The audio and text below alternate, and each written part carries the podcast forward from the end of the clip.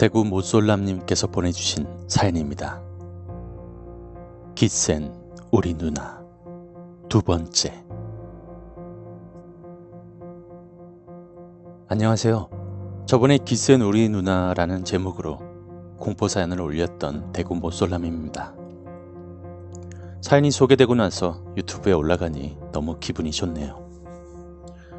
누나에게 허락을 받고 누나가 겪은 이야기를 한 편 더 소개할까 합니다.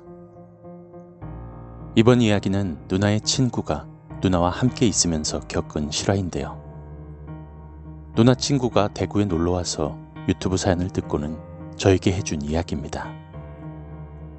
누나의 친구를 A 누나라고 칭하겠습니다.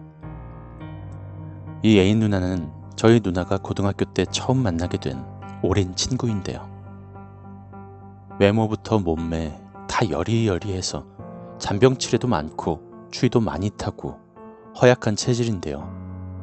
어렸을 때부터 잠잘 때마다 꿈을 꾸지 않은 적이 없었고 가위는 노상 눌리다 보니까 이젠 무서울 것도 없고 뭐 잠을 못 자서 다크서클과 피로가 만성이 되어버린 그런 약골 중에 약골인 누나입니다. 이 A 누나가 우리 누나와 짝꿍이 돼서부터 왠지 모르게 포근하고 따뜻한 느낌을 받았다고 합니다. 그게 누나의 첫 인상이자 첫 느낌이었다고 얘기해 주었는데요. 이 A 누나가 학교에서 잠깐 쪽잠을 잘 때도 가위에 눌리기 십상이었는데 누나와 함께한 이후론 학교에서만큼은 정말 꿀잠을 잤다고 합니다. 재작년인가요? 죽은의 태양이라는 소지섭과 공효진 주연의 호러 소재의 드라마가 있었는데요. 귀신을 보는 공효진이 소지섭의 근처에만 있으면 평범한 사람처럼 귀신에게 시달리지 않게 된다는 뭐 그런 소재였는데 딱 그랬었답니다. A 누나를 포함해서 같이 어울리던 누나 친구들이 고등학교를 졸업하고 대학교를 졸업하고 취업을 하게 돼서 뿔뿔이 흩어졌는데요. 이 A 누나는 서울에 있는 게임 회사에 들어가게 되었습니다. 집을 얻을 상황이 안 돼서 고시원에서 생활을 했다고 하네요.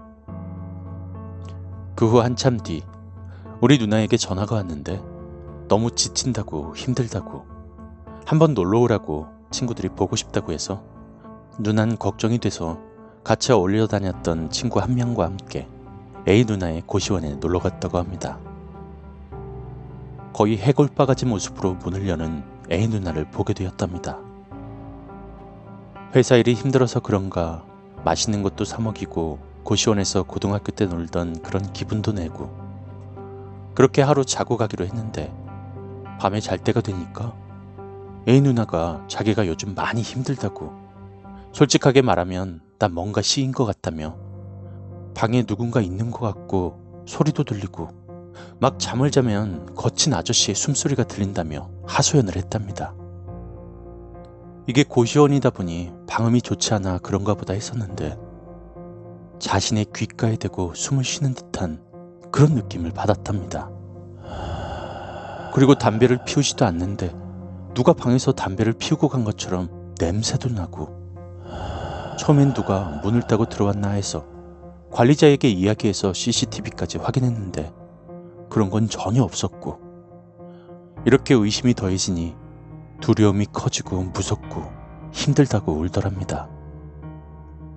그래서 저희 누나가 달래주고 제대로 된 집을 얻을 수 있게 같이 알아보기로 하며 잠을 잤다고 합니다.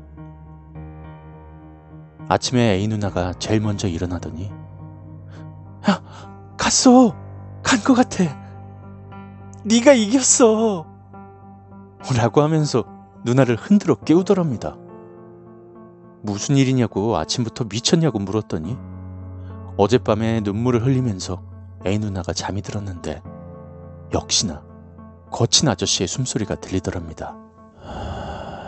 바로 옆에 누워있는 것처럼 담배 냄새도 나고 역한 입냄새도 나는 것 같고 너무 괴로워서 차라리 죽었으면 좋겠다는 생각을 하고 있었는데 한켠에서 우리 누나의 숨소리가 들려오더랍니다.